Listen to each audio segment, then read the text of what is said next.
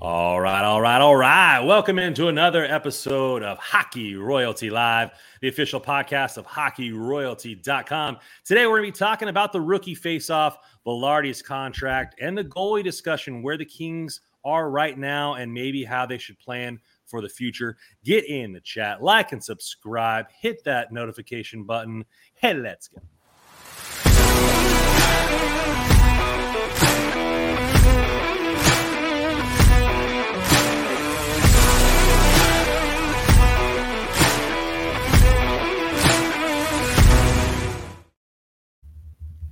Man.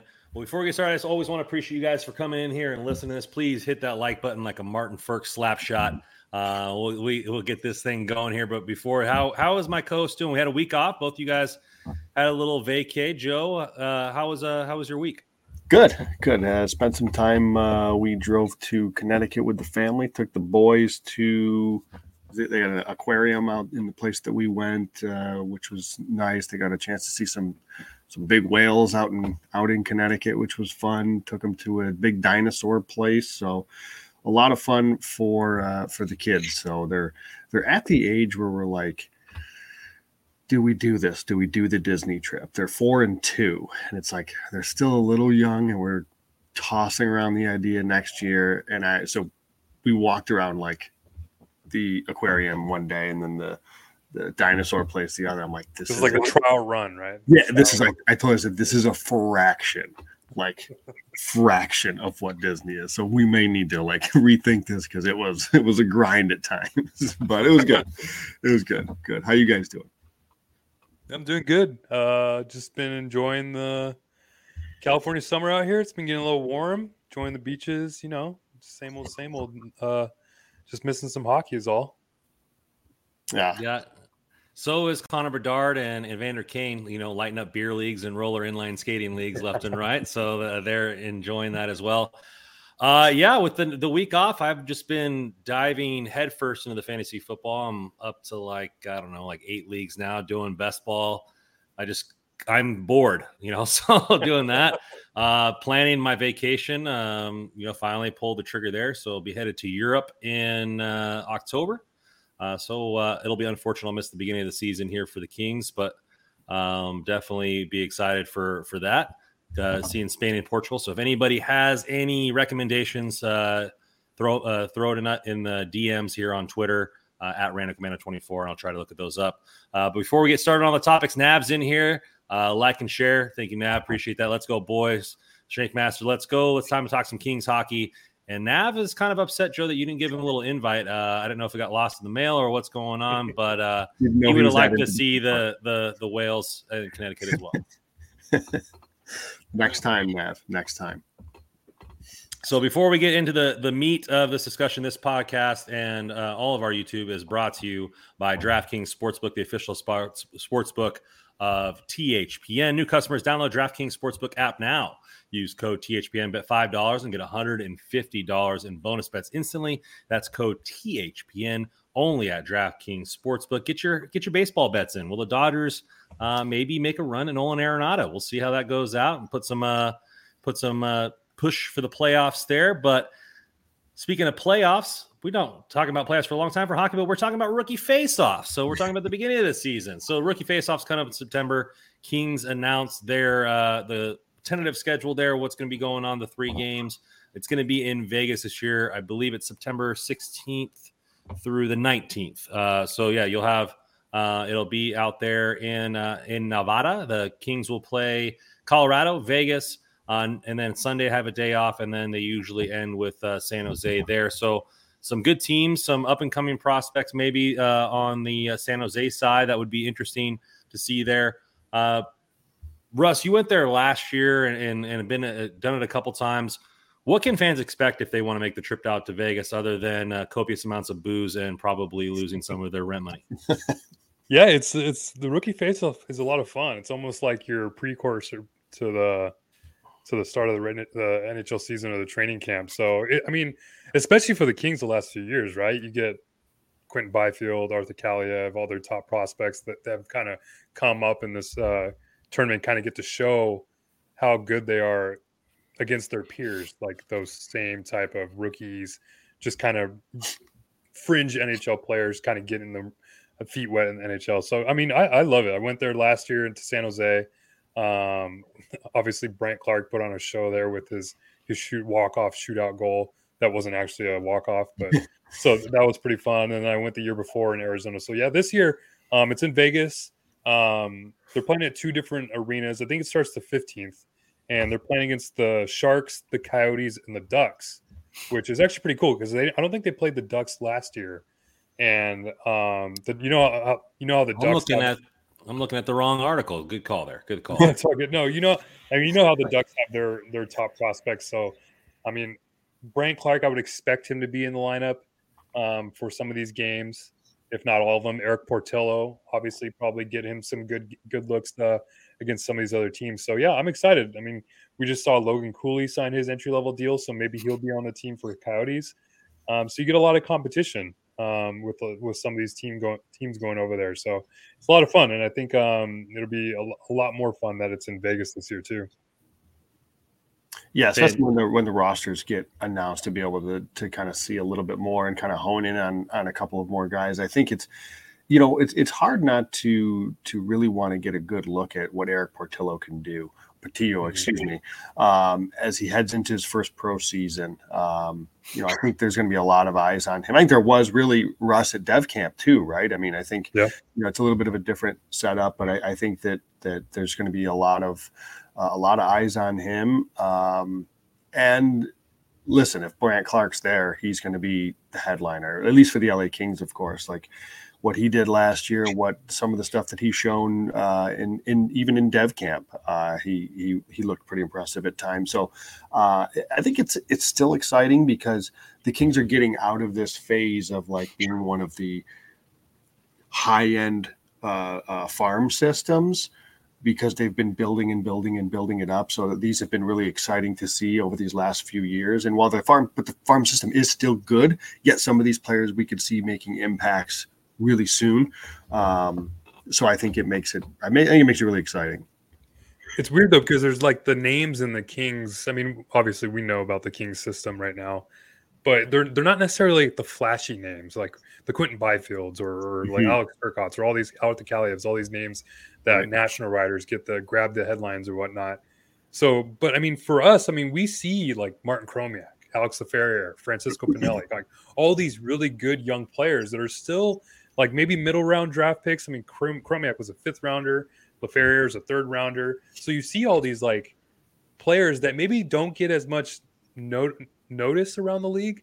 But I mean, from everything we've seen, I mean, in their college times with Laferriere or just in juniors or even in the AHL with some of these players, they're starting to make some noise. So I think some of these players, maybe, I don't know, maybe you kind of, they have it in the back of their mind. Like, I mean, especially with the way that the roster's shaken up, there seems to be some roster spots possibly open from that 4th line. You never know. I mean, maybe a Martin Chromiak competes for one of those spots. And we've seen Laferriere. We know the name Pinelli too. So I'm excited. I think a lot of players have that in the back of their mind when they go into these games too.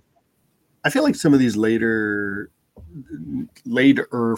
first, like you're again not your Turcottes, your at the time Vilardis or Byfields and these guys, but this next crop of like Chromiak and Pinelli, Laferriere, it reminds me a little bit of like which one of these may turn into something. It's like which one of Figimo and Kupari is going to turn into something. These aren't like the top prospects, but they're the next wave, the next batch, if you will, the next tier. And we've started to see flashes from Kupari. Obviously, he ends up getting traded. We've seen flashes from Figimo, particularly in the AHL level. You know, and are we going to start to see some similar, which one of these next guys takes that next step, and can they make that next step to be an impactful player in the NHL? I think that's what's kind of intriguing is you've got this group of like the next tier, but you're also like, okay, we need Byfield to take a step. The Kings need Caliavs to take another step. Clark, is he going to make the roster? So there's kind of questions at both ends of the spectrum, really, from the elite prospects, but then that next tier. And then as you go down the list, we talked about Portillo a little bit. We'll talk about him later too. Like it is intriguing this time around. It's different, I feel like, but it's intriguing. I'm excited to see that these guys are going to be the next wave And it's not the excitement of the high names. I mean, obviously, people are going to be there to see Fantilli or Logan Cooley or those types of names, right? So, or I know Carlson went to Anaheim, so Leo Carlson. So you know those types of names that we had with Byfield, but you know these guys are going to backfill this roster, you know, in 2 or 3 years, to where you have some guys like Victor Arvidsson is going to be dropping off. You're going to have the Trevor Moore after 5 years. Where is that going to be there? You know, is Deneau going to sign another contract? So we can have a center that's going to come and move his way up. We always need scoring. So, you know, a lot of these guys are, I know the excitement has kind of went from what can we get for these old prospects we're doing a rebuild? Who do we draft? What do these kids look like? When are they going to play? How often are they going to play? Oh, now the team's competing, and you're kind of forgetting about the prospect pool. But these players are going to be relied upon to carry and maybe sustain the window that's being opened up by this current roster. And I think it's going to be quite interesting to see where that goes up because, as we know, we haven't had the best success with the top picks yet. Still plenty of time for those guys to grow in and score. But the second to fourth rounders and these guys that are going to be backfilling this roster are just as important. I'm going to ask you guys a question here. I mean, you look at, I think it was last year, maybe it was 2 years. I think it was 2 years ago. Sean Durzi was one of the older players, came in. It was kind of unexpected. And so like they've done it a couple times where they maybe had an older prospect that's gotten some, you know, maybe some run in the AHL. Where, what prospect or player would you guys like to see maybe go there, maybe be a captain and kind of see what he's got? Well, I think the obvious one would be Brandt Clark, but I want to see what Samuel Helenius can do because I think this is a player, obviously, who's had already a full pro year under his belt. So, I mean, he's going to be one of the bigger players, if not the biggest player at this rookie faceoff.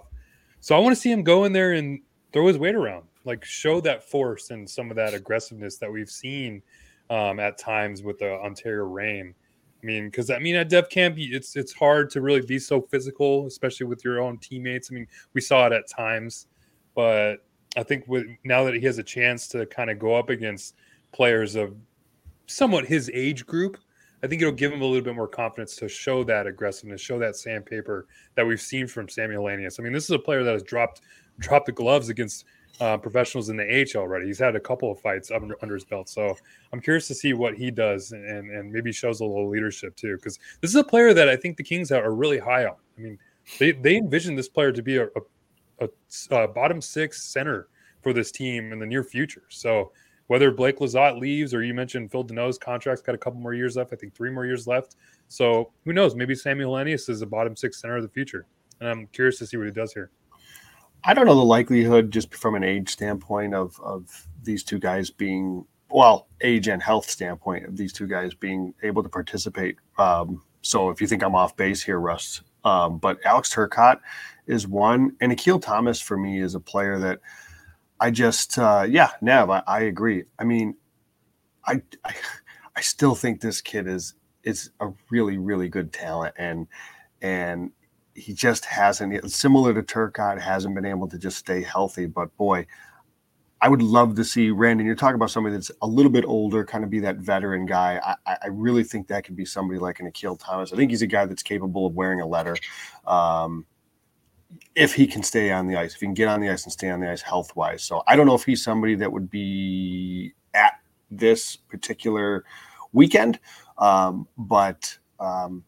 He's certainly somebody here in the as we head into the season, preseason, that I'm going to have my eyes on is Akil Thomas. Yeah, I'm curious. I'd be curious if those two actually made it. I mean, obviously, I think they're obviously older than probably a lot of the players that are going. Right. But with all the circumstances surrounding them, I mean, Akil Thomas didn't play hockey all last year. Obviously, Alex Turcotte hasn't played hockey since he was 12 years old.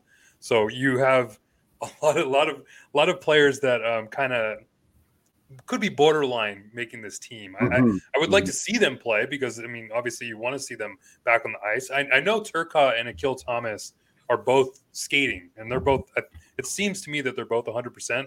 I think Akil Thomas is actually training in Ontario, and I've seen video of Alex Turcotte actually training with his off-season group. I think it's in Michigan, so – or Wisconsin, I'm not sure. But yeah, so both of them seem to be relatively healthy. So I mean, it'd be nice to see them in these games, because a lot of Kings fans, like ourselves, have a lot of confidence in these players. And I think to Randon's point, and I don't want to speak for you, but like you mentioned, these guys that are a little bit older and maybe taking the reins on a leadership role, maybe that's something that it gives them the opportunity to do that, where they really haven't had the need or the chance or the experience or whatever to do that in the AHL, because there's been veterans around, and maybe this is an opportunity for them to kind of be given that leadership role. And I think that's an interesting thought, Rando. I don't know if you had somebody else in mind. No, I mean, Turcotte was my one, and I think it would be interesting to pair him with Akil Thomas, because you saw when they did let Byfield come and Durzi, there's three games. They played two out of the three, so, you know, if Turcotte's the captain for game one, Akil's the captain for game two, and then you have both of them in game three because there's that day off. You know, I think that could be something that works on. Maybe you have another more veteran presence on the blue line with Brandt Clark. Not necessarily Jordan Spence, but Kim Nusayan's a little bit older. He's played multiple games in the AHL. Maybe you bring him in to kind of help a lot of the Europeans along, you know, kind of see what's going on there, have maybe more of a European leadership group in that time frame. But I think it's going to be good for them. I mean, you play two games, you're there with your boys, you're able to bring along and show that leadership role. Obviously, King's brass is going to be all the way around looking to see what they are, and I'm sure they know exactly where Akil and Turcotte are in their health. You know, this is a very well-run organization, but, you know, it'd be nice to shake some rust off. And, you know, for both those guys, Turcotte and Akil, get some confidence going into camp, right? I mean, Turcotte, get some game action. Yeah. Get some confidence going to camp, get some game action.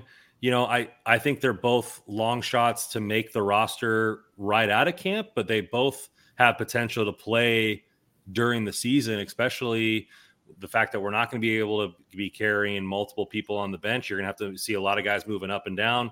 And Russ, you might know more than I do if they are able to move between both. I'm not 100% sure where their contracts lie off the top of my head, but I think it would be interesting and a confidence booster. You look at like that season for Durzi, came in, dominated that entire tournament, showed what he was in the AHL, and then got more than a cup of coffee in the NHL, and then was like, oh, well, Durzi's arrived. Like, it was just nothing but, hey, confidence. And he just built a season in a matter of months.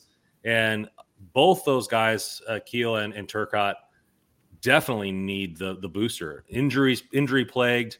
Both had really high moments in the World Juniors, and we haven't really seen anything from them since after that. And it's been nothing but rehab and you know, will they ever do it talk, which I'm sure, you know, I'm not sure how online they are, but it's got a weigh on their mind. They're professional athletes. They want to be out there on the ice.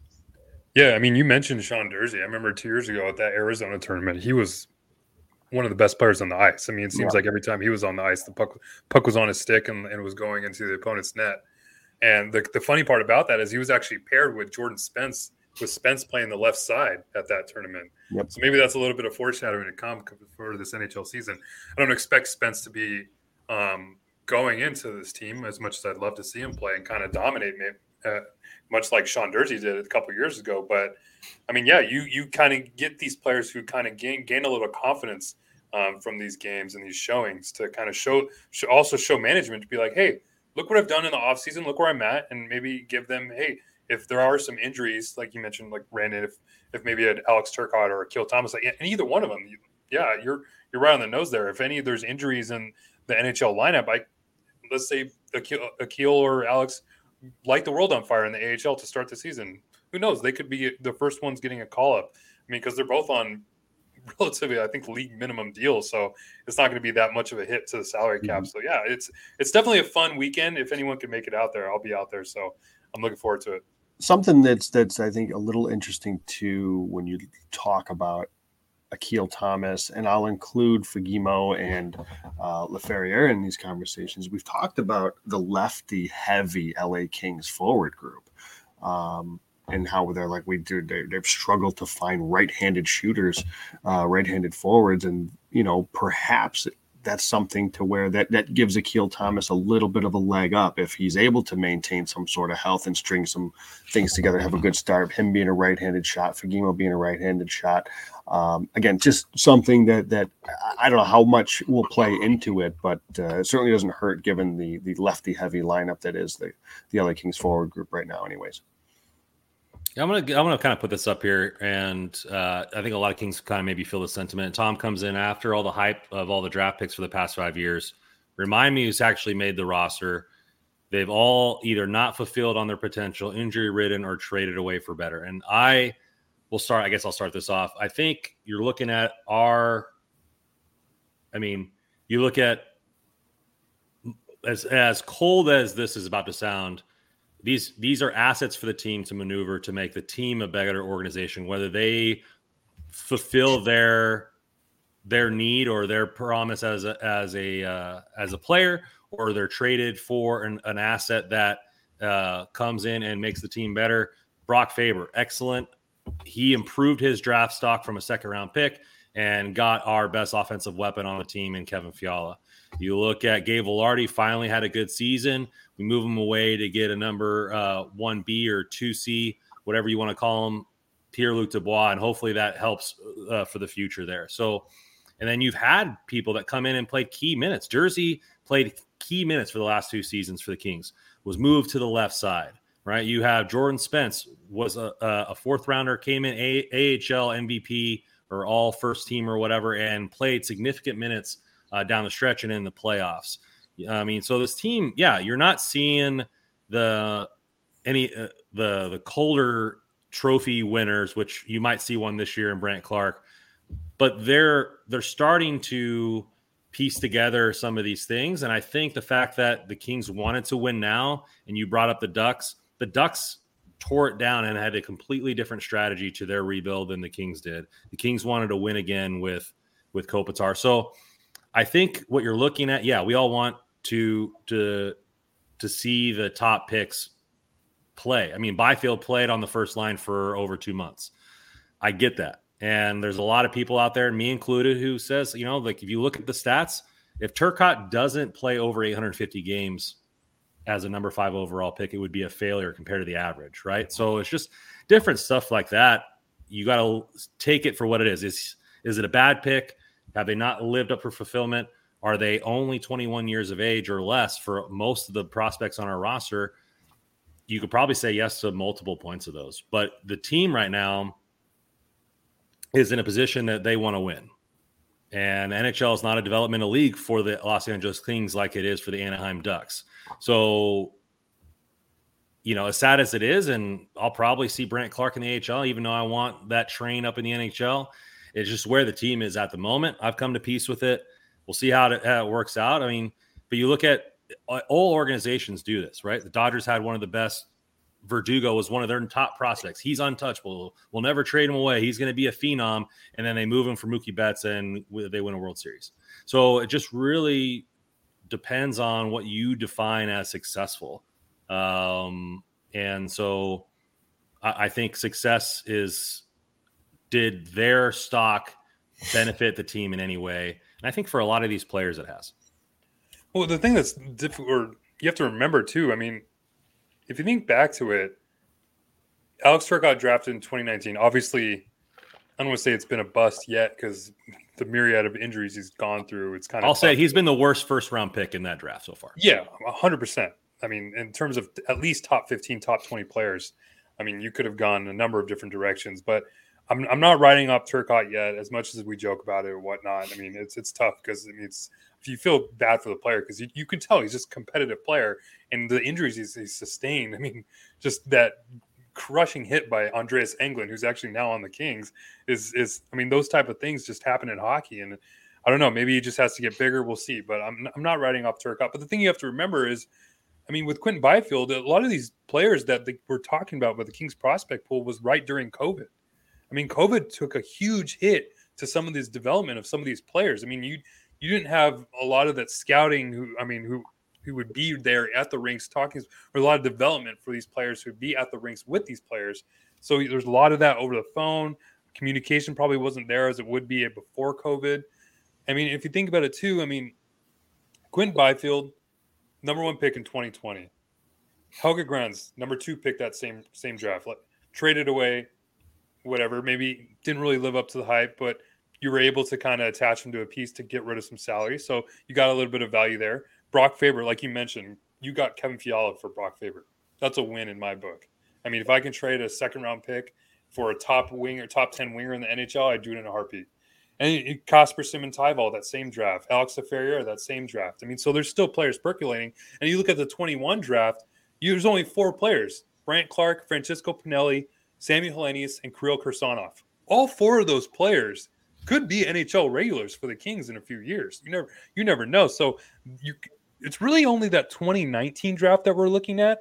And we're still waiting for Quinton Byfield, who's obviously the number two overall pick from 2020, to really become that superstar that we're all wanting him to become, especially with Tim Stützle, who was the third overall pick right after him, kind of becoming that superstar already. So I think if Byfield can hit, which if he has a really good season this year, maybe we start to hear a lot of those rumblings of the development or the draft of the Kings these recent years start to go down a bit, because I'm really high on Byfield. I'm expecting him to have a really good season, but it's also curious to think about. I like this name here. Yeah, Mike Anderson, fourth round pick, signing an 8-year contract, is going to be there for almost his entire career. That's a successful pick in my book. Yeah, you can't just look at the first round picks that the Kings have had. Look at all the other picks: Jordan Spence, obviously, Mike Anderson, we just talked about.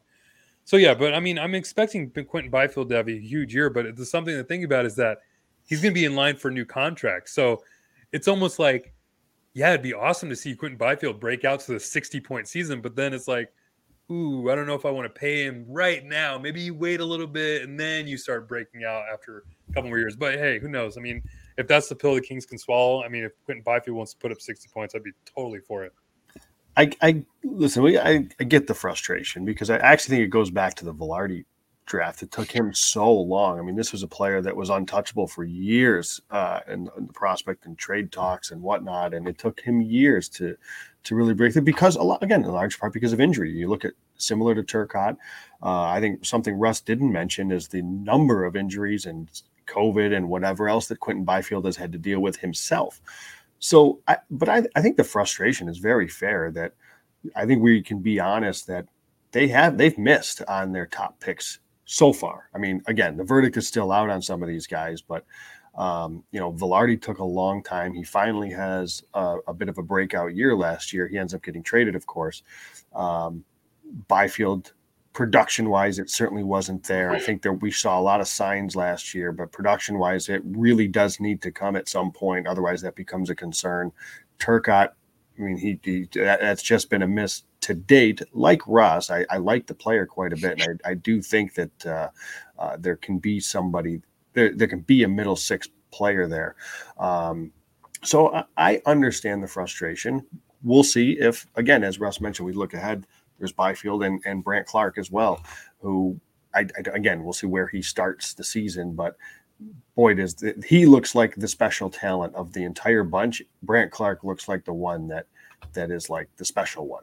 Arthur Kaliev in this conversation, I think he's still a really talented player, still a really offensive threat that I don't think we've seen the best yet. So I don't know. I totally get the question. I understand, especially when you see some of these other young players pop off and have big seasons within their first year or two.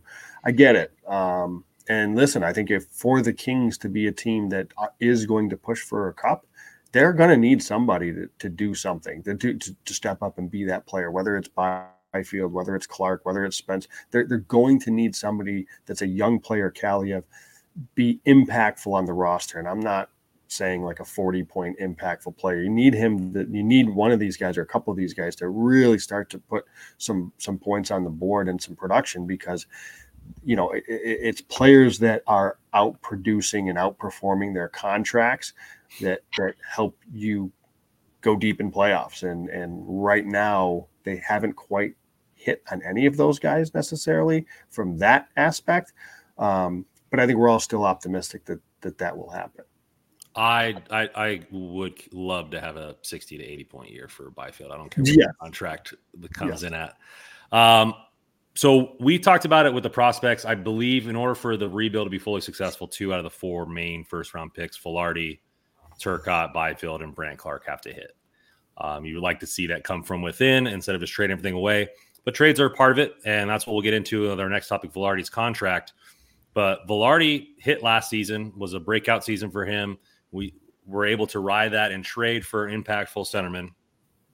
So if PLD comes in, signed an 8-year deal, is effective throughout his contract, then I would say that Vilardi pick was a hit because it allowed us to get a very well-impact player for the Kings. Obviously, the verdict is still out because PLD hasn't even been on the ice for the Kings yet for one game, let alone 8 years. So we'll see. That's a story that is being written constantly.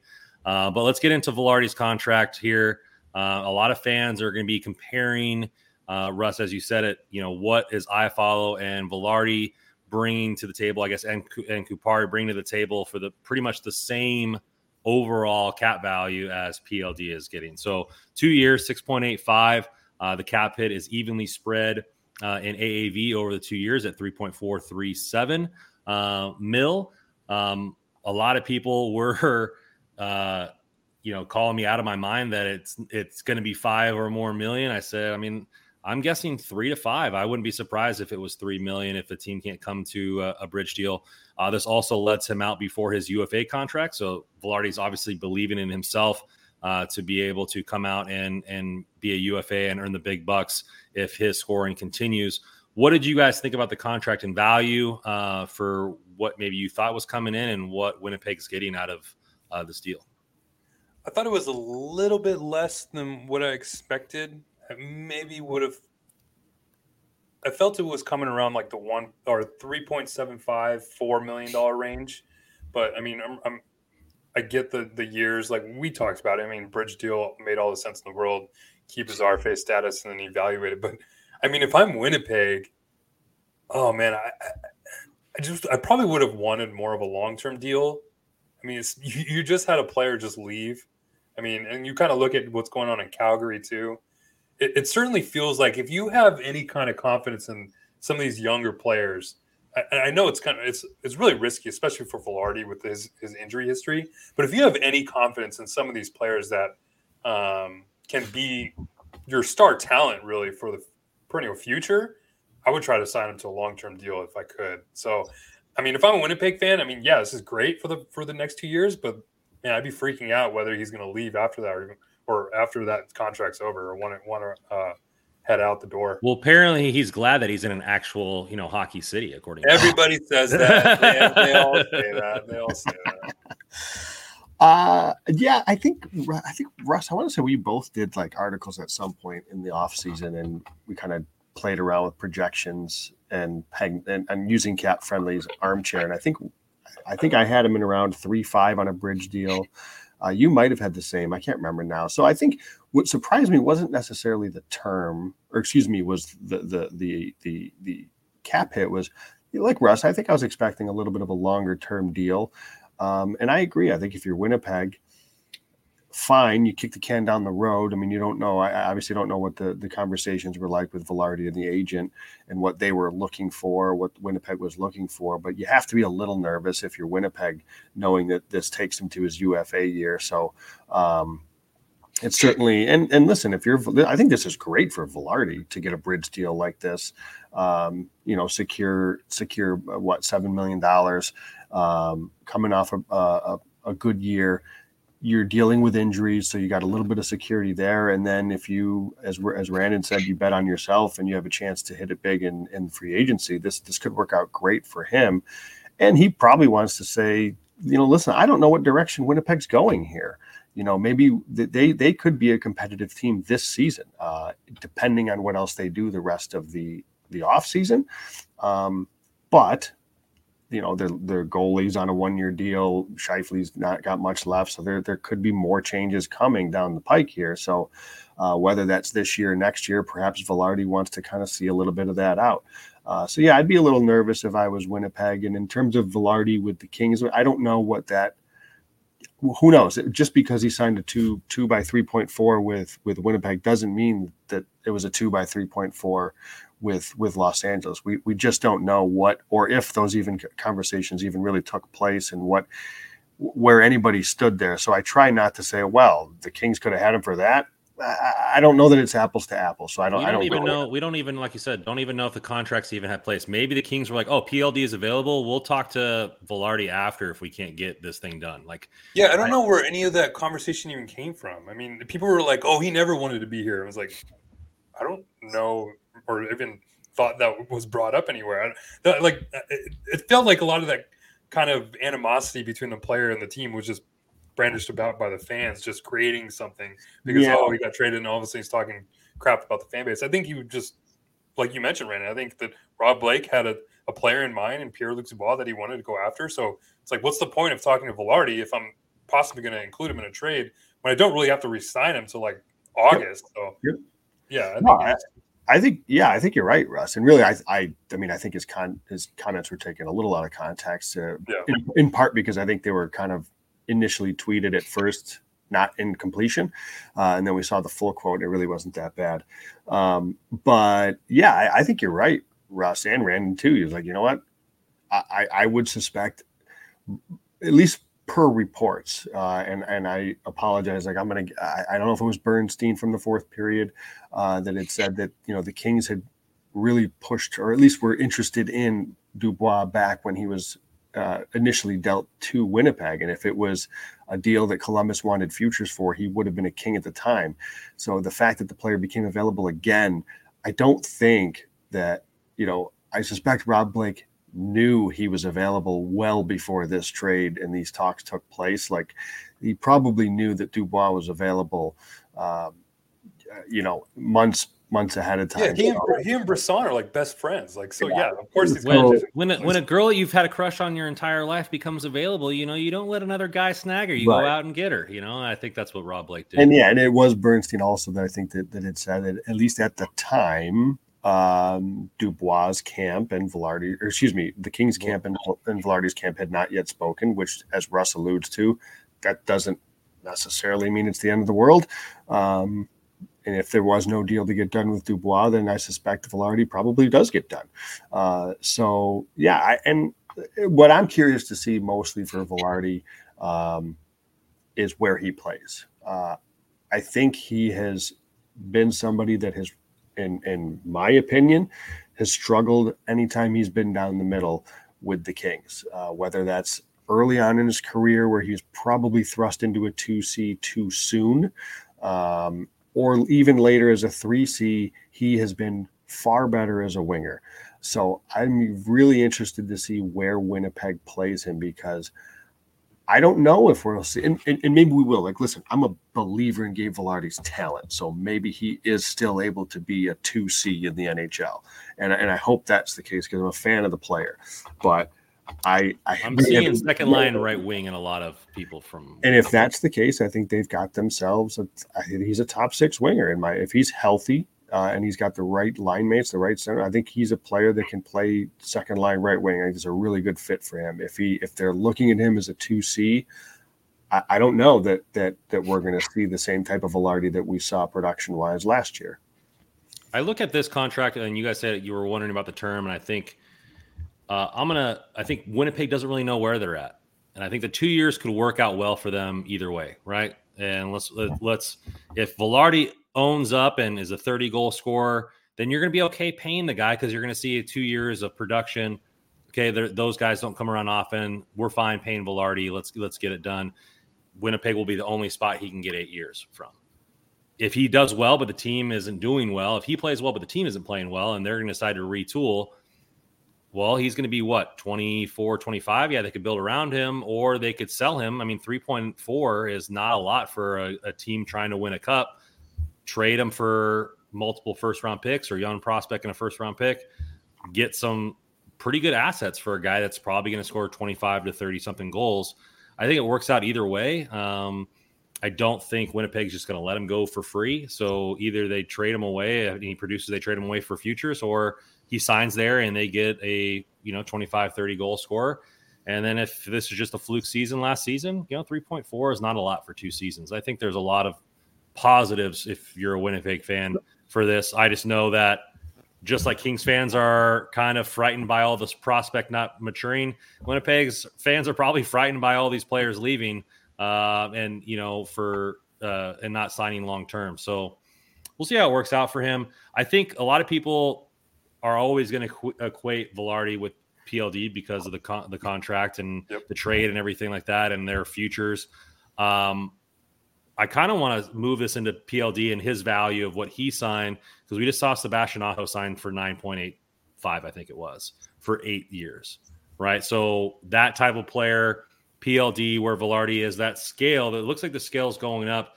After seeing what Vilardi got and then maybe Sebastian Aho, where do you feel any differently about the PLD contract?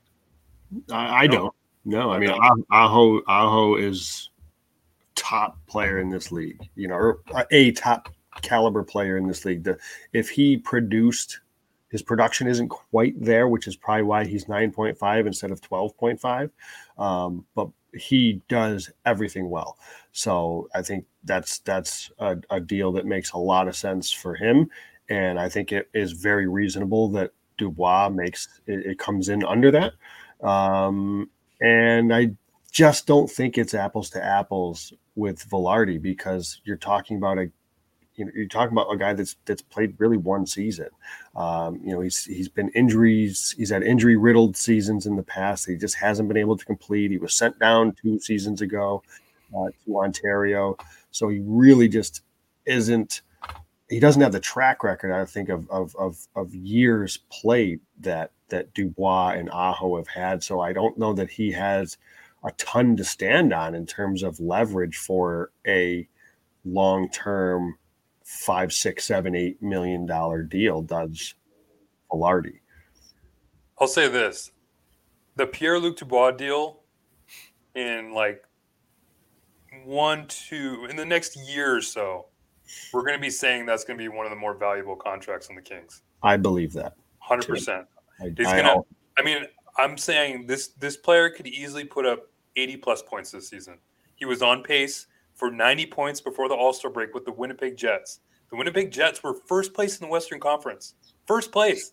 They were the big surprise at that time. Mm-hmm. It was like, oh, Winnipeg's in first. And then after the All-Star break, he was dealing with a little bit of a nagging injury. He kind of fell off a little bit. Same thing with the team. And what happened with the team? They fell off too. So he was really the motor that was that team. So I mean, it's tough because, yeah, we've kind of beat this to the ground. I mean, Vilardi became such a fan favorite in his short time, just last year, for what he did. I mean, all the goals that he scored, the goal against Bennington against St. Louis, that was tremendous. But I'm telling you, Pierre-Luc Dubois, I am so excited for what we're going to see from this player on a team that he's never been a part of a team this good before. And especially playing it behind a Kopitar, playing in front of Deneau, where he can get those favorable matchups. Man, the sky's the limit for Pierre-Luc Dubois. Like I said, I'm projecting possibly 75 to 80 points this season for PLD, and I think it'd be something, like I mentioned, it would be a contract that we'll be talking about in a few years, saying it's one of the best contracts in the league. Kings have a interesting triad here. You could be looking at a 40-goal scorer and 2-point-per-game players for $20 million total. So, you know, Kevin Fiala, PLD, and Kempe right there for the next 3 seasons. You got to have value when it comes to winning in the National Hockey League. You look at the Bruins, did it for a long time, right? Had Pasta, Marchand, and Bergeron all under 7.5, or I think it was all under 7, right? They signed him early. They got that production. And so I think for the next 3 seasons, you could be seeing some pretty good value, like you said, Russ, out of some key players on the Kings for those contracts. I think sometimes people too often look at the ceiling, as in the point production, and say and assess the value of a contract to that and say, well, he's not worth it because of X. I try to look at it a couple of different ways, not only the points, but also the style of player. Does he drive play, things like that, but also the floor and the consistency. And like, I think there's something to be said for, you know, over the course of his career, I think Dubois is going to be – I think he's been a pretty consistent producer. He's been steadily in that 65-ish point range, I think, a few times in his young career. And I think if you're looking at from a floor, if you can bank that, then you assume as he gets older, he's in a better environment. He's going to be playing bigger minutes, power play, things like that, that he's going to see more opportunities for production, where I think the floor matters just as much too. The floor / consistency is maybe another way to put it, where I don't always look at what's the ceiling and what's the max he could be, but I think you have to consider what is the player, what can you count on from that player year in and year out, and I think that's a pretty safe bet with Dubois that he's going to be a pretty solid and valuable player. It's just a matter of how much he can. As Russ says, gets to that 75, 80-point guys or 80-point mark. I mean, if anything, we'll be looking at that trade saying it's a win for the Kings, I think. I mean, I'm so high in it at the time. You pair him with Fiala for the next 6 years, man, that's going to be so much fun to watch. I mean, just to kind of – one more thing on Vilardi, and not to knock on the player because he's not part of the team anymore. Obviously, he was part of the trade. But one interesting fact I found about him is that going back to 2007 – at 5-on-5, Gabe Vilardi had the second highest shooting percentage of any Kings player going back to 2007. So you wonder if a lot of that was maybe due to the high-quality looks he was getting, because, I mean, if you think about it, he's getting a lot of his goals from really nice passes from Kevin Fiala or Andrei Kopitar, but he also has a lot of skill. So I'm not knocking on Vilardi. I think he's going to be a really good player. Consistently top six player in the league, but that'll be something to watch to see how he contends with a team like Winnipeg, who like you mentioned, Joe, it'll be interesting to watch what this team does. And I want to ask you guys too. I'll start with you, Brandon. Do you think Winnipeg is a playoff team next year? I mean, they showed flashes of it, but they got rid of their center. I think the center depth is going to be the biggest thing. Obviously, you have Kyle Connor, 40-goal scorer. They're going to have plenty of scoring on the wing. They're going to have the center depth and the health. When you have a goalie like Hellebuyck, you can definitely ride him most of the season if he eats up 50 games and stays healthy. So based off that, I mean, I think they're probably a wild card team is what I would say. How about you, Joe? I absolutely think they're in the mix. I think that Central Division is really interesting. I still think Colorado's the class, but Dallas I don't see – Dallas should be good again. I don't see why Winnipeg can't be in that mix to finish – in that 2-3 slot in the Central. Like, I don't know that Minnesota is any better than Winnipeg. Nashville, I know, has had an interesting off season, but I'm not sure I put them there. And I kind of agree with Randon. I think depending on how the centers shake out, because I think, that's why it's possible that we see Vilardi as a 2C, because after Scheifele, Jonathan. Yeah.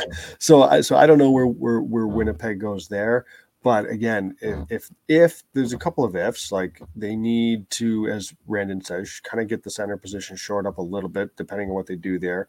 They're going to need some of these defensemen that they've got, some intriguing young defensemen to kind of step in and play some roles, but they got a decent forward crop still. They've got an elite goaltender. And I think it's a division that's open. Like after Colorado, I don't know. I don't think that there's a definitive. I guess Dallas is probably a definitive in that top two with Colorado there. But, I think they can be very much in that hunt for third in the Central or a wild card spot. Yeah, I totally agree. I think what's gonna drive what will create riots in Los Angeles is when Winnipeg makes the playoffs and the Kings don't, and we'll have a problem. Right. No, but I agree. I think they'll end up being. I think they could contend for a wild card, if not be one of the wild card teams. Because I mean, if you have Connor Hellebuyck, who knows? I mean, I just wonder what else are they. And I haven't followed it closely enough to see if there's been anybody that's actually said anything. But like, is Mark Scheifele still going to be here? Or is he going to be traded still? I mean, it's still only July. Could he be out the door? I mean, I've got a couple of Bruins fans locally here, and I was like, I don't know how they make the money work, but if they lose those two centers and Bergeron and Krejci, I like Scheifele as a short-term stopgap there if they can make that money fit. I don't know how they do that, but there's. I just wonder if he's still somebody that could be on the outs. I don't know. I mean, it's to me, it would be a little, Wheeler's gone, Dubois gone. It seems like they wanted to shake things up a little bit. Bonus is still there. I don't know the relationship between Bonus and Shifley. I don't know. I feel like Wheeler was the guy.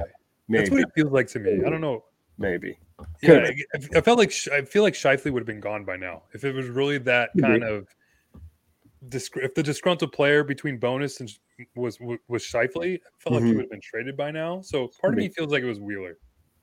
That could be. But yeah, and there's also, I mean, like Nav mentioned, like you have really good young players there. Cole Perfetti, who knows what he could be. Brad Lambert, who I was really high on in the draft a couple years ago. Like you mentioned, Billy Hanola, that defense moves a really good finish defenseman for them. So they have a lot of good young talent. So that'll be a team to watch, especially come trade deadline, because who knows if they're kind of contending on the borderline. I think Connor Hellebuyck's name will start coming up around the trade deadline.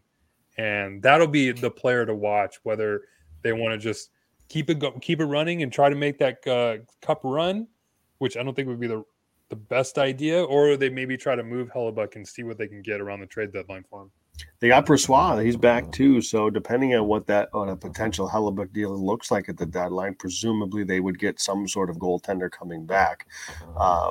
You know, we've talked about, you know, if depending on what happens, if they make a Hellebuyck deal that doesn't – who knows? Maybe they're still able to get hot goaltending for that final 20-game stretch and be just fine. Have Arizona eat some of that cap space. So goalies has been the discussion all last season. It'll be the discussion all this offseason and all next season. So Kings decided to go with the bargain bin, the bottom of the barrel, cheap route. All three goaltenders are making in the million to $2 million or up to $2 million range, where last year they had $10 million total. In goaltending. So definitely a different feel there. I think they're relying on to hopefully one of these three get hot. Maybe we can split it out to, you know, 35-35, and maybe Rittich gets 10 because of maybe an injury here or there, and we can get somebody to get hot at the right time for the playoffs unless a move is going to be made there.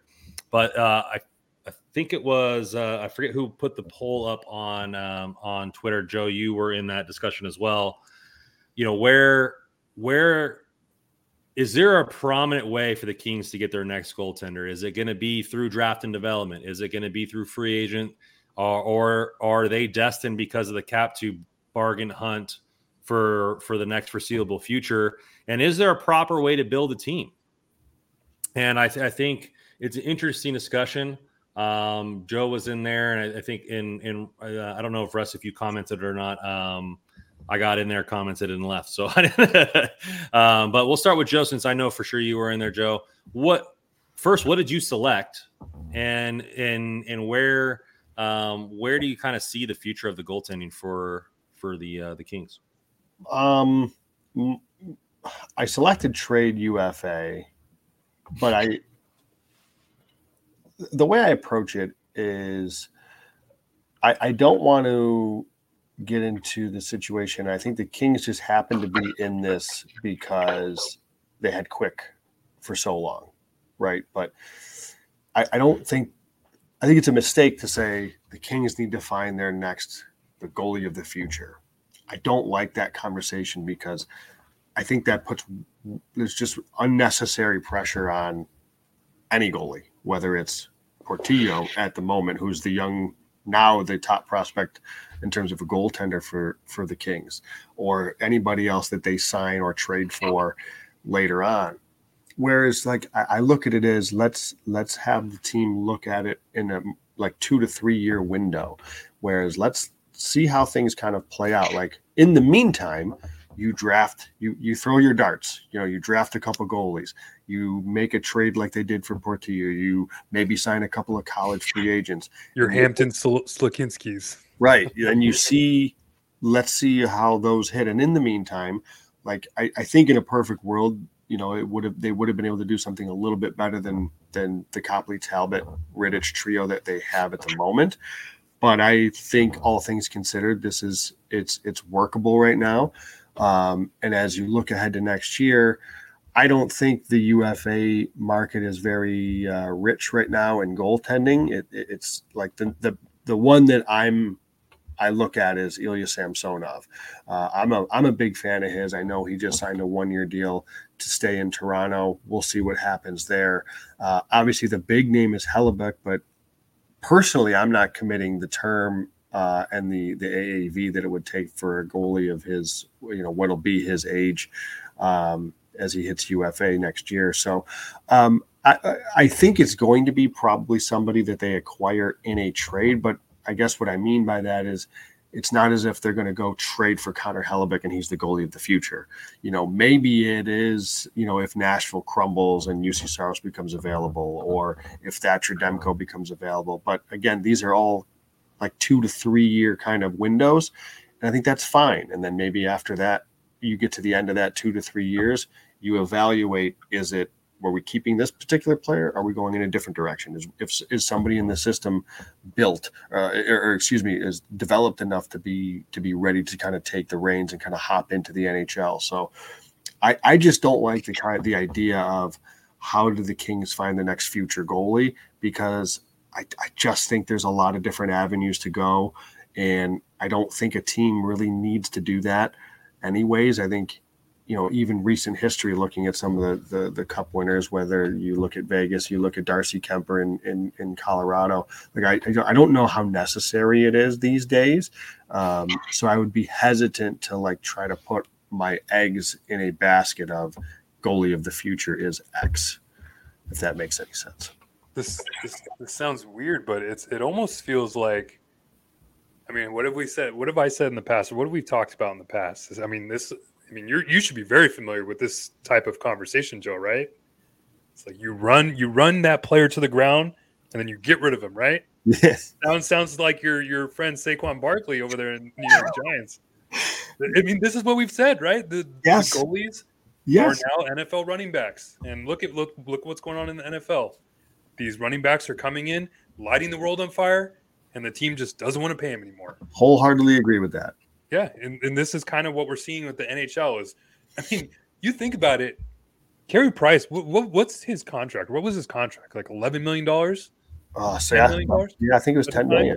Sergei Bobrovsky got a $10 million deal. What did Sorokin just get? $8 million? We're seeing these values of these goaltenders start to go down a little bit, and maybe the importance of that position maybe go down, or maybe I can almost say go down, but maybe be a little bit more underappreciated a little bit.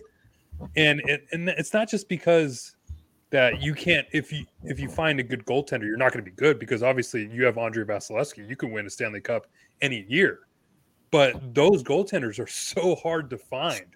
And we've seen, especially out here in LA, we saw Cal Peterson light the world on fire for a year and a half, then all of a sudden fell off a cliff, and the Kings were stuck paying him for 3 years at $5 million a year and had to pay a premium just to get rid of him off the salary cap. So I'm with you, Joe. I mean, I'm to the point where if the Kings want to sign a goaltender every other year to a 2-year deal, go ahead. That's kind of where I'm at.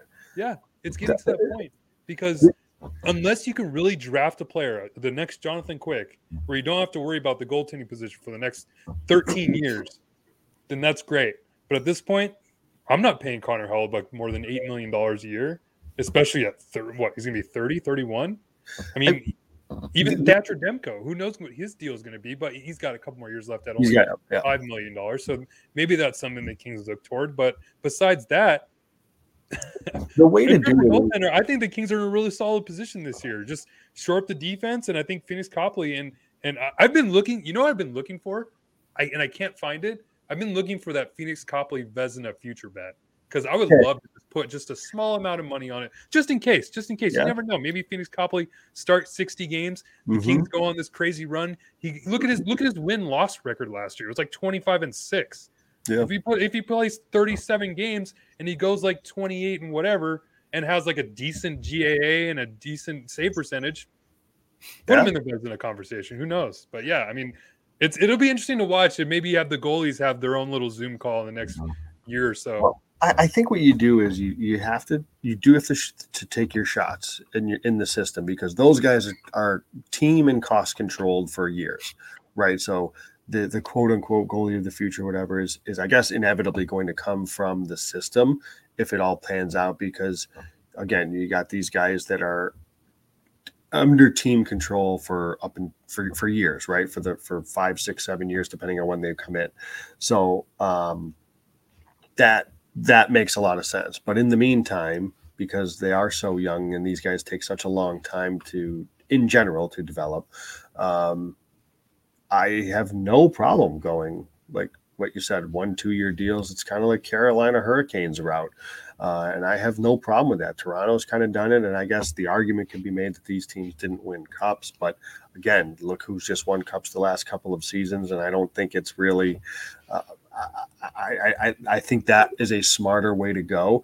If you are able to draft, develop, and identify the guy, like you look at Saros as the guy, Hellebuyck was the guy, Sorokin, Vasilevskiy, but there's only a handful of these that are really there. Ottinger in Dallas is another one. Shesterkin, obviously, with the Rangers. So that's what, 6, 7 goalies I just named. There's 32 teams now. How many teams are there? 32 teams now in the NHL. So there's not that many of these guys. So it can be a bit of a carousel. I have no problem until you can develop one of these players.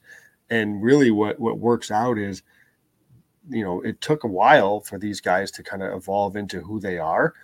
But you can do that when you're cheap RFAs and under entry-level deals, and then RFAs and under team control. So that's why they're able to then sign these guys a little bit later on. But I don't go out of my way to overpay. Like the Korpisalo contract from Ottawa is just terrible. It's just a terrible contract.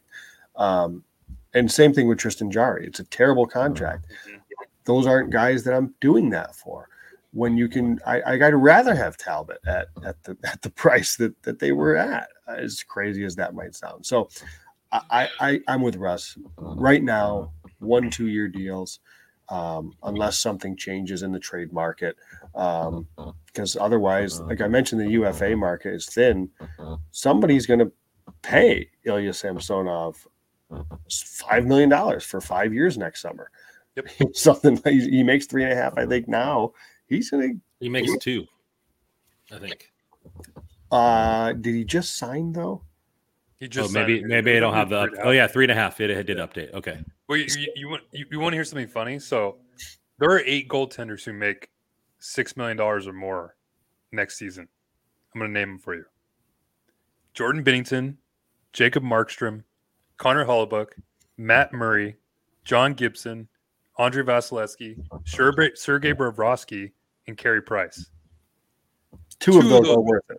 I'd have 2. Take 2. Give me 2 of those. I mean, I haven't even mentioned. But even Vasilevskiy, sorry, I didn't mean to cut you off there. But no, yeah. I don't know if you heard what he said. He said after, I mean, obviously, I would take it after the amount of cups that they won. But one, does the Lightning win cups without the LTIR at that point? Probably not. I mean, that's not a really debate question that you're gonna put. So it afforded them the opportunity to pay Vasilevskiy the price that he got.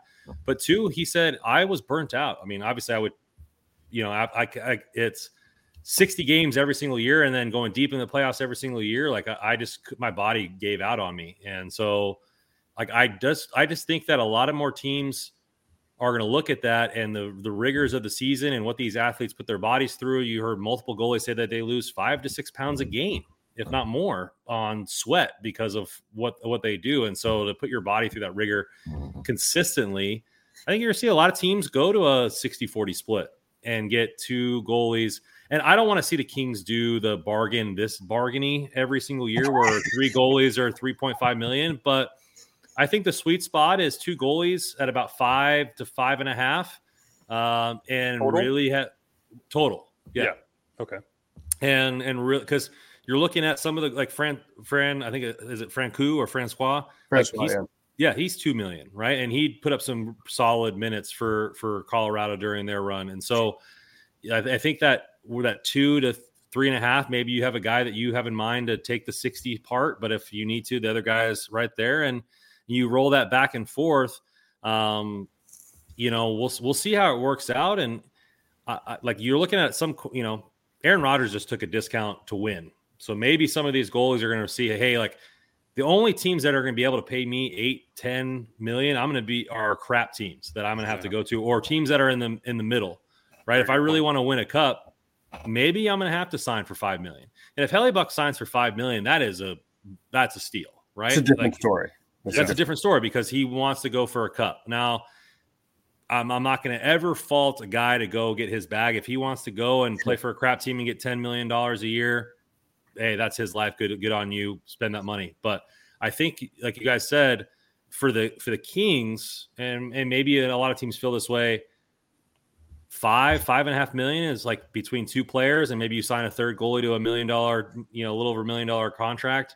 I think that might be the sweet spot where you're seeing, like I said, I don't want three goalies at $3.5 million or whatever it is, but I think you can find something there, and the cap will go up, but how much? We also have all these prospects that aren't goalie prospects that need to get paid. So, where is that sweet spot? I think it could come there. And I think that also you got to look at how rare is it that we found what Quick gave us. I mean, he's probably the best American-born goalie, and you could arguably say top 5, top 10 of all time, regardless of country. So 2 cups. And towards the end of his career was still putting up quality minutes at a very cost-controlled contract for what it was, which was what I think was right around the $5.5 million, right? So you were getting that type of production, and maybe that's where, like you see, Joe, is the goalie of the future comes from the prospect pool within. He puts up 2 or 3 seasons in a row at a cost-controlled number, and then the team's like, hey, you want a $6 million for 6-year type contract, and then maybe that looks enticing and not dumping the 10, 11 mil mark. But you don't need to go out and find that guy, right? I mean, you don't need to go out and find him. The best running back to win a Super Bowl in the last 5 years was Leonard Fournette, and he got paid $2.5 million. So he had the pedigree, but he didn't have the contract at the time that he won the Super Bowl. So I've been very much on that, as Russ alluded to, with the running backs and goalies comps. I really have been, just because you've got your handful of elites that are, when they can steal you games, they can win you games, but it's identifying who those are and when. Linus Ullmark just won the Vezina, guys. So it's like, again, do you consider him one of the elite goaltenders in the NHL? I don't. I guess I should I? Because he won the Vezina. I don't put him ahead of any of those guys that I mentioned earlier. It was, I don't know. I mean, I can't get there where I'm going to go out of my way to pay big money for a goalie. Brandon, I think you're right. There's got to be a sweet spot in a perfect world where, what the way the Kings are going right now, this is definitely taking hashtag goalies to the extreme. Part of me loves the hell out of that, and I respect it, but it is a little risky. There is a crystal ball or a Doctor Strange, future that he looks into, and it's absolutely a dumpster fire in the space this year. So it's just it's like, how far do you want to go to that extreme? Is what I'm saying. Yeah. I mean, if you have a start of the year that you had last year, I mean, Rob Blake might have his hands tied. I mean, exactly. I mean, maybe that's why David Rittich is kind of that insurance policy, but I mean, it's David Rittich. It's not like you have anybody. I don't know. The 23 or the 24 Phoenix Copley is David Rittich.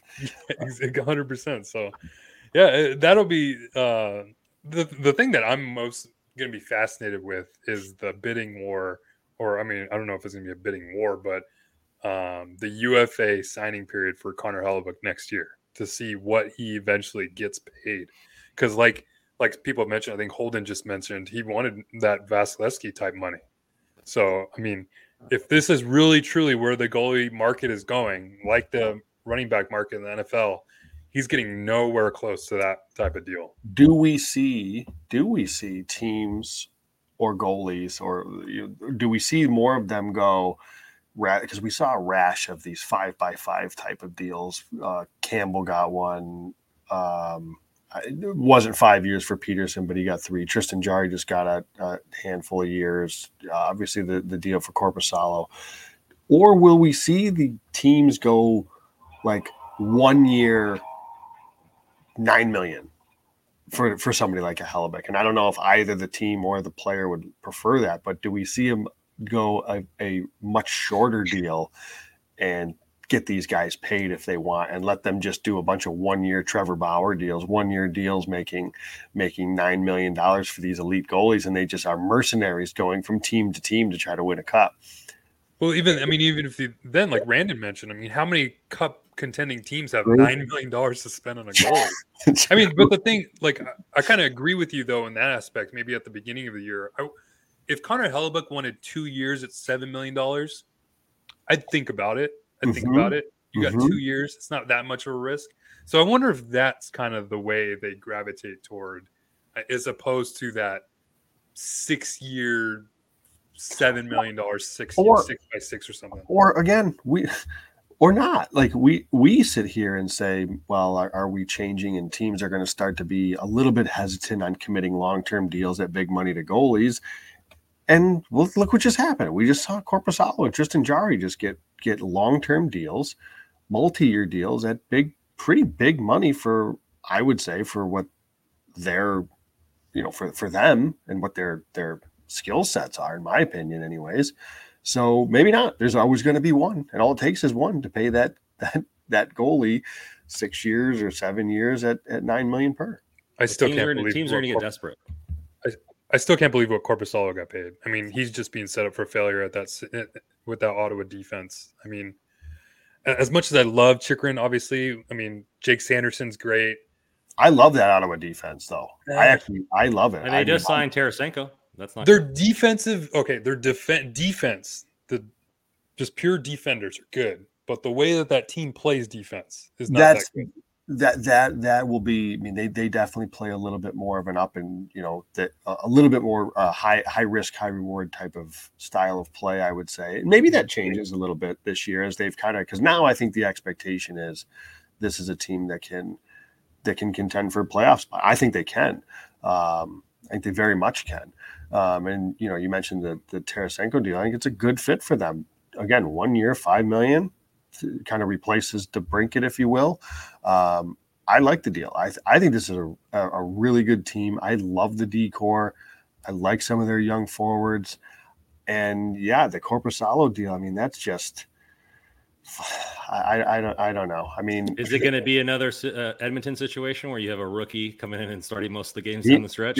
Hey, that is not a crazy thought at all. You look at a team – but you look at a team got desperate. Edmonton was desperate with what they saw from Mike Smith, right? So were the Kings. The Kings too. And I'm glad the Kings didn't do something like that because yeah, you're right, Randon. They desperately needed a goalie, and good for Campbell on cashing in on that. He had a half a season in Toronto where he made the All-Star team, and he cashed in on it. Matt Murray's cashed in. I don't. Yeah, group. Like I don't know what these teams or GMs are seeing in some of these guys to commit that. Like again, if you're telling me Korpisalo can be a $4 million goalie, I buy that. But for why are you to commit that many years to him? It just that I can't wrap my head around because look, as you mentioned, look what's happened with Campbell. Like, although I do think Korpisalo is better than Campbell, but still, it's just it's the years that get me with these goalies. Is the long-term commitment to goalies that are not top goalies.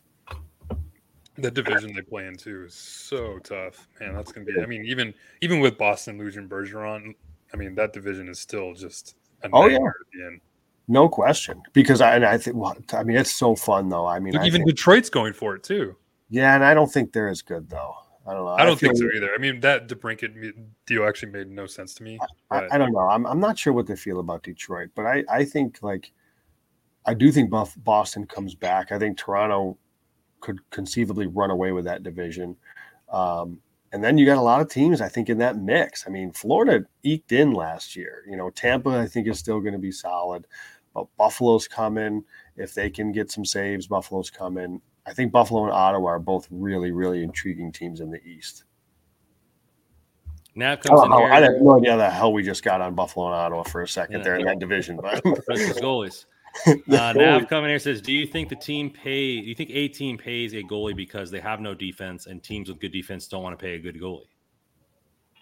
Like, do you think teams that, hey, like our defense was sorry, we couldn't get a save last year, let's put a goalie in there, and they focus more on, hey, it was the goalie's fault, let's get a goalie? Or do you think teams maybe should focus on, hey, we need to have a better defensive structure? Or I mean, that's like kind of what Ottawa's. It seems like that's kind of what Ottawa's doing. What Edmonton did, I think. Yeah, Edmonton too. Campbell. I mean, but it's not. That's not the smart way to go. You need to have a good defense. If you're going to do that, you do it with a legit number one goalie, not Jack Campbell and Jonas Korpisalo.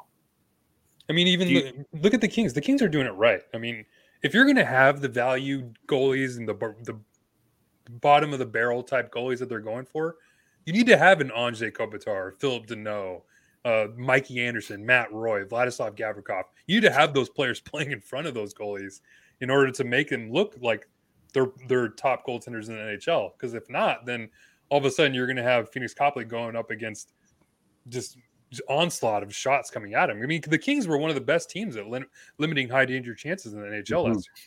So that's a lot of the reason I think that Rob Blake is going to this this gamble that he's taking right now. But yeah, to your question, Randon, I think there's a couple of teams that have probably done that with Ottawa and with Edmonton, and I think it's a little risky. I want to kind of bring this up with and maybe I'm wrong here, but the NHL has been one of out of the four major leagues, has been probably the least advertised. Obviously, the players make way less. Nobody's getting close to Mbappe money. What about that contract? Jesus criminy. And he turned it down. He turned it down too. Yeah. That's so crazy. $774 million. But so like the players aren't getting paid this much. Obviously the ESPN deal comes in, but with more spotlight, more televised games, higher percentage of viewership comes with stardom and you look at Trevor Zegras on the cover of Chell, right? You have a lot of these guys doing more commercials and doing those types of things. Bedard I believe he got a stick sponsorship already, and he hasn't even played a game. So like a lot of these superstardoms come with facial recognition, and none of these goalies, they're all wearing masks, right? And so maybe the money is going to start going because of the ESPN and the Turner Sports is going to start going more towards the heavy stars, because as they should, they're scoring a lot of points.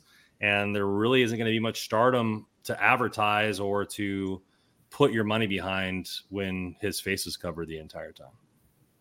I mean, I'm a little worried about where the NHL is heading in terms of that situation. I mean, these players seem like they're vastly underpaid compared to some of these other leagues. I get it that it's not the NBA or MLB or whatnot, but I mean, Jaylen Brown just got $60 million a year for the Celtics, and he's not – it's the highest paid player in the league. He's not even close to being probably top 10 player in the NBA. And when you have your best player in Connor McDavid, he's going to be making probably what, $13 million. Mm-hmm.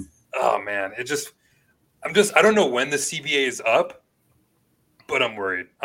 These players probably deserve a lot more than what they're going to get paid. And the salary cap is obviously limiting a lot of that. And yeah, there's COVID and whatnot. But, man, if I'm these players, I'd probably be a little bit jealous of what some of these other players are making in other leagues. I think they deserve a little bit more. I'm sure the CBA is going to be – obviously, they're getting more money. How much more of that money is going to be going into everybody's pocket? I mean, you're looking at a lot of it's going to start to replenish what they lost during COVID, but that can only be used as an excuse for so long. You know, the NHL or the NFL has 8 games. I mean, obviously, it's the most watched sport. There's fantasy sports, all that kind of stuff like that pumps money in. Basketball has the same amount of games as hockey, right? And baseball has way too many games, you know, but they get paid whatever they want to get paid. I mean, you're talking about almost $1 billion is going to be rumored for Ohtani, right? So, like, there's got to be some change there. And I think the ESPN money is going to be something that, like you said, in the CBA, like how much more? Like, if in the next 5 years, if the salary cap gets raised $15 million, what are centers like Austin Matthews making? 16, 17, 20 million? Like, is that where you see the game headed? I mean, is Bedard going to get the first $20 million deal like per year? You know, if that's a good bet. Right. Like so I think it's something that's definitely going to be interesting to see how that goes. And if the, I look at ESPN's coverage of hockey is still not there yet. Like you're looking at the Kings were the hockey playoffs were going on and they were talking about off season for basketball. And then now they're showing summer league games on ESPN instead of talking real stuff. Right. So it's like, you don't really see that a lot yet. Maybe that will get going and with time and what ESPN learns, but I like what you, your thought there, the CBA, like how much does this money really affect what these guys are going to get paid? Because they put their bodies on the line just as much as football players do. Mm-hmm. Yeah, I mean, and also too, the MLS is grabbing a lot of viewership too, especially with Messi over here now. Yeah, who knows who else is going to be coming over to America to play soccer? But it feels like the NHL. And I don't want to be that guy, but it feels like the NHL has kind of dropped the ball. And yeah, COVID definitely took a hit on that. But there could be a little bit more that can be done to market some of these players, bring a little bit more attention, eyes and ears to what's going on in the NHL, especially getting games. I mean, I know as Kings fans, we hate Connor McDavid, but I mean, as a hockey fan, I love him, and he should be shown as much as he can. I mean, you got to promote these star athletes that the NHL has. And just to kind of round out our Ottawa Senators corner of the podcast, what did you guys think of the Vladimir Tarasenko deal? What do you think, Joe? I like it. He's not a player I'm going to give a multi-year deal to, so I think 1 year is great. I think Ottawa needed somebody like that to kind of fill the net a little bit. I mean, he's not the player that he used to be, but I think it made sense for them, you know, when they lost DeBrincat to find somebody that can score and be a scoring winger. But I like it. I think it's probably a fair number too, really, the $5 million. I don't think that he's at this stage of his career should be commanding much more than that. I like it. I think that he's a type of player that I think they could have used. How about you, Randy? What was your thoughts on the deal?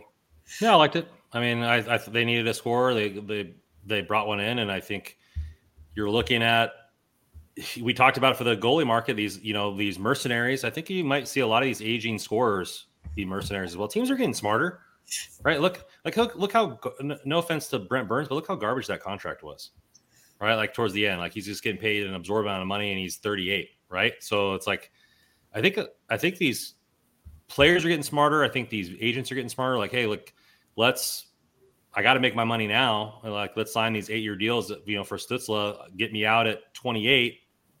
I can sign another 4 or 5-year deal with good money. And then because now you look at a lot of these aging scorers at 31, 32, 33 are kind of like poking around the league. Unless you're a solid two-way guy that can bring, you know, to a 200-foot game, like these snipers that are power play, you know, type players, are going to be going around the league, you know, left and right. I mean, Phil Kessel still has a place in this league. Doesn't play any defense. He's a power play expert, scores goals, but like he's just going to get those 1 to 2 year deals for the rest of his life. I think there's going to be a place for players like that, and not only goalies, but for scorers as well. I mean, I thought Tarasenko was tremendously underpaid. For me, if I understand he had a big injury, I forget what it was, it almost kept him out for a full year. Almost a year and a half, I think. Yeah. But I mean, this is a 6-time 30-plus goal scorer, Stanley Cup winner, and I don't know. Maybe he just is looking for 1 year, like kind of like the Gavrikov kind of deal, right? Where he's just looking for a short-term cash in again. But I mean, Tarasenko's only 31 years old, and from what I watched in the Ranger games, I thought he was one of the better players for the Rangers in the playoffs. So for me, I mean, if you can get Tarasenko, I would have loved if I were the Kings or if I were any team, really. If I would have got Tarasenko for like 4 years at $5 million a year, so I'm here for that, especially with where the cap is probably going to go in a few years. That $5 million cap hit wouldn't look as crazy. I don't think I would have done the 4 years. I think I would have been real hesitant at that. I think it's great that it's a 1 year deal. I'm just nervous of the health of the player. He's had some – like those injuries were significant. That's the thing too, yeah. I mean, and I don't know offhand. I don't know what he ended up doing last year production wise, and because I don't know that he's maybe he's had another 30 goals in him, another 30-goal season in him, especially, listen, they've got some skill and some players over there in Ottawa. You know, it's not just Tim Stützle and Brady Tkachuk. I mean, I love Josh Norris. I think he's a hell of a freaking player. They've got some talent and some young talent in there. And then, you know, so him on the flank, I think could work really well. 50 and 69. What was that? 50 points in 69 games. Oh, okay, thank you. Yeah, so that's you know, I think the numbers fair given the injury he came off of and the production that he had this past season. Because I don't love the player, but I do like this fit. I think on a 1-year deal, I don't like. Maybe you could have talked me into 2, but I'd be nervous committing too much to him. But it certainly could work. Shoot, if he scores 30 goals, that's a hell of a deal for Ottawa. Well, it's probably what he's cashing in on is hopefully off this year and then cash in another deal next year. Sure. Well, appreciate you guys listening to the first hour of the Kings and the last 25 minutes of the Buffalo and Ottawa podcast. Thank you guys for being in the chat. Please smash that like button. Hit that bell for more notifications of Kings content. Go on HockeyRoyalty.com. Catch all our articles coming out. The season's coming up with the rookie face-off. Any updates on injuries and everything like that will be here on our website. We got some gear on there, so please go out there and get your Hockey Royalty T-shirts and mugs and hats. As always, you can follow us on Twitter at @hockey_royalty, NHL Russell, JW Paterino, Kopitar 4HOF for all your rain coverage, and Rando Commando 24. Thank you guys in the chat again. Appreciate you guys always for being loyal fans of Hockey Royalty. And as always on this podcast, go Kings go.